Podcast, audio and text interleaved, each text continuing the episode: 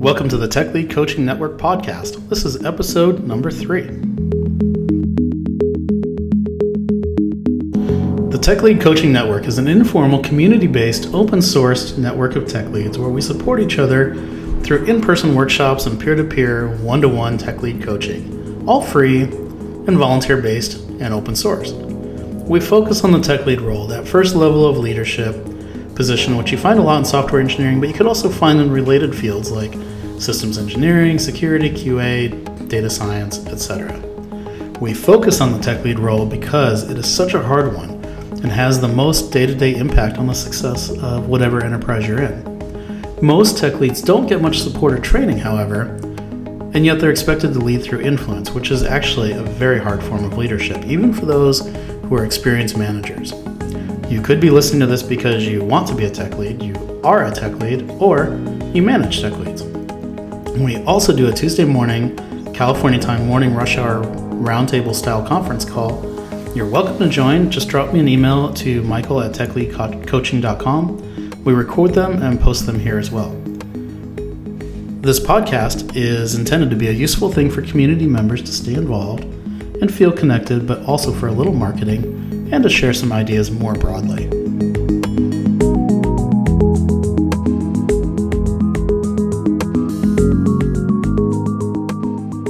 This is episode number three, so I'm glad you're along for the ride.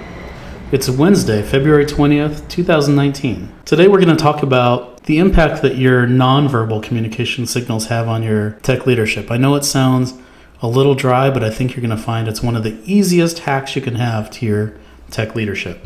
Leadership, even tech leadership, is visual.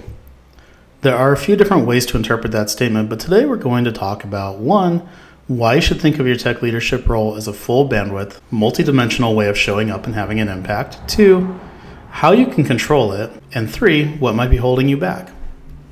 Just a warning that today's podcast might make you a little uncomfortable if you're new to the role or insecure about it. If you are, go back and listen to episode 2, and remember to focus on the incremental progress, not the outcome of any one meeting. So, first, let's talk about the role as a tech lead as a multidimensional, full bandwidth kind of thing. What I say might feel overwhelming, but there's an easy hack I'll give you. Let's start by imagining this scenario. You're in a small conference room, you're the tech lead, two engineers are sitting on a couch, one is sitting on a beanbag, one is at a desk, and the product manager is in the room.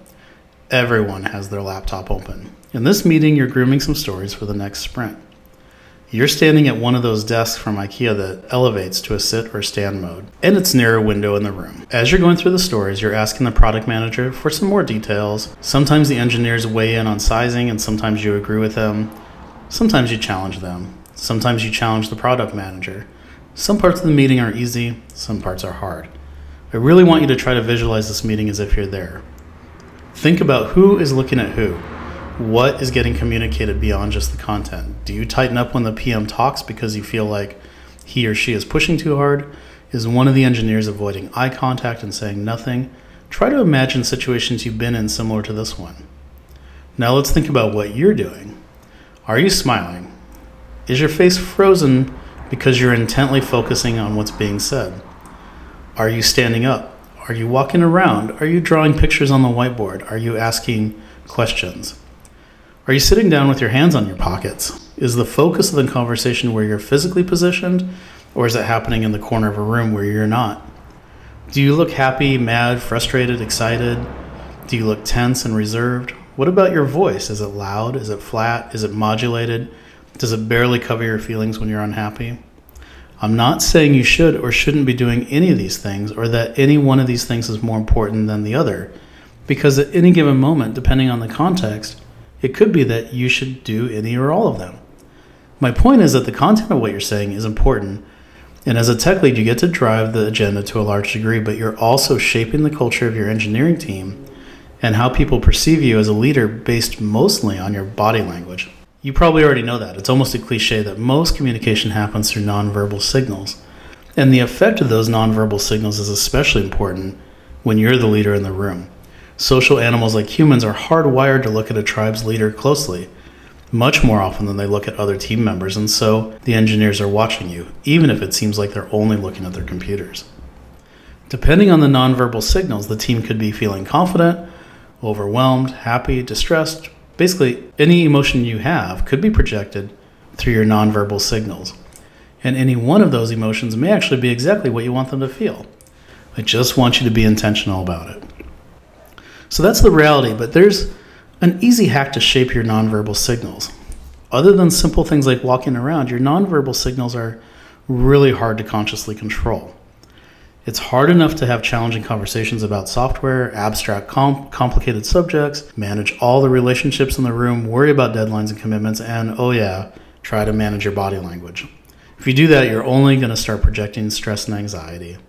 So here's the hack remember, your body language reflects your inner state. You can't really fake looking relaxed if you're stressed, for example. So, the easiest thing to do before you walk in the room or web conference is to think about where your head is and what you're feeling compared to what you want the team to feel. If you've got a lousy attitude, it's going to show up even if you think you're hiding it. So, before you start, try to be really intentional about what you want to feel while you're in the meeting. If you focus on that feeling during the meeting, despite whatever gets said or done to throw you off, you're going to project at least some of it. For example, if we go back to the meeting room I talked about before, if you know before going into the sprint planning meeting that the product manager is going to push for a whole lot more than can be done, and you go into the meeting tense about it, it's going to show up for the engineers. So go in with a different attitude, like one that you're going to get as much done as you can in a positive way, and everyone will feel it if you believe it. So there are all kinds of things that could be holding you back from projecting the signals you want to. This is just a tiny partial list of possibilities. You could be insecure about your role as a tech lead, the project may be going badly, you're uncomfortable about your relationship with the folks on the team, the product manager may be the worst person in the world, you might be exhausted, one engineer drives you crazy. This is just one of many things that could be interrupting your signals. And it's actually not hard to resolve those, but it does take a little mental discipline and some practice. And if you get it right, your team you give your team a sense of being on a team with a clear leader. When there aren't clear leaders, all social beings get anxious. That's why I really dislike relying so heavily on technology based platforms like Slack or GitHub for crucial conversations. Of course, they're great tools, but when you re- rely on them too much, you deny your team the opportunity to read your whole body language. And I think that makes the sensation of being led kind of dystopic at best, and at worst, your engineering teams engagement could drop. But you can change everything just with that one simple hack.